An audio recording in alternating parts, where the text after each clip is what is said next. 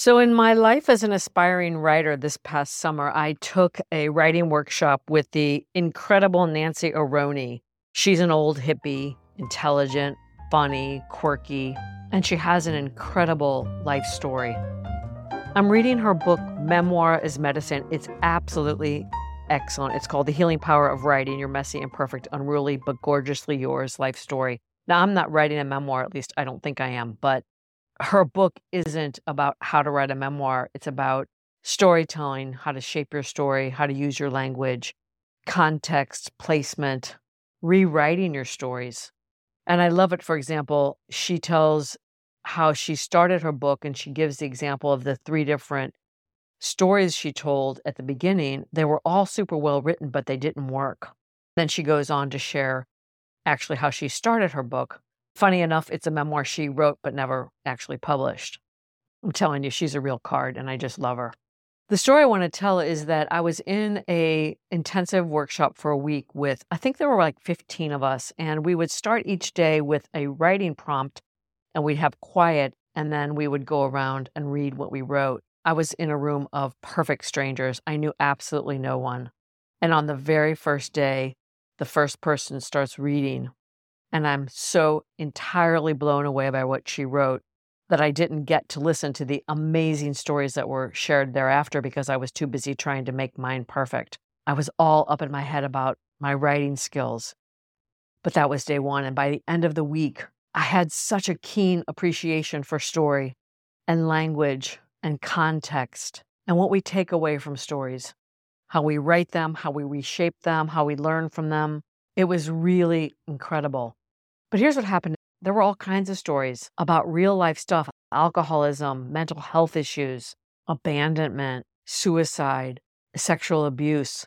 And I started to feel a little bit ashamed that what I was writing about was all this Pollyanna sugary stuff about my mother and father and sister. And of course, my stories were coming from a place of not only having had a beautiful family life as a young kid, but loss and the pain I felt about loss.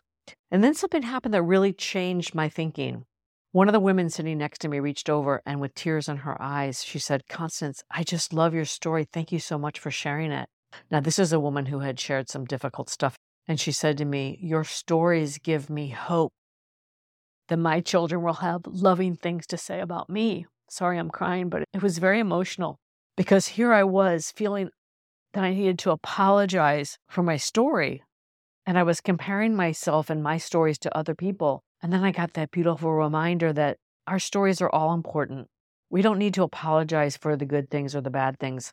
We don't get to decide what lands for other people in our storytelling. We don't need to apologize for our success or our happy marriage or a beautiful vacation. We may be a North Star for someone, just like we don't need to apologize when we tell the stories about the bad things that happen, because storytelling is a way to make meaning and to make sense of what's happened to us it's not the telling of what happened, it's how we shape the meaning and the takeaway.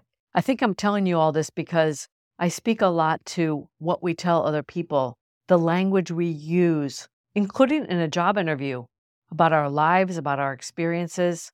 Deliberate language shapes the way we see things. It also can shape a first impression. It also reveals what's important to us. And we do get to rewrite and reshape and rethink the way we tell our stories, the way we share our experiences, including our work experiences. It's not what happened to you or what you did, it's what you do with it that matters. I want to end with this quote that begins chapter two of Memoir as Medicine. It's called Chapter Two Why Write? And it's a quote by Joan Didion. I write entirely to find out what I'm thinking, what I'm looking at, what I see and what it means, what I want and what I fear. And then Nancy writes, Me too. She is so funny. So I'll just end with that. I think it's important that we catch ourselves, we pay attention to the stories we're telling, and we reshape them and rewrite them. So, what stories do you want to rewrite? What are the stories you're telling yourself that perhaps you need to rethink? It's good to catch yourself. And that's a note to self, believe me. It's so easy to go into the woe is me it's not what happens to us, that's for sure. It's what we make of it and what we take away from it. I'm going to end here. That's all for now. Until next time, from my heart to yours.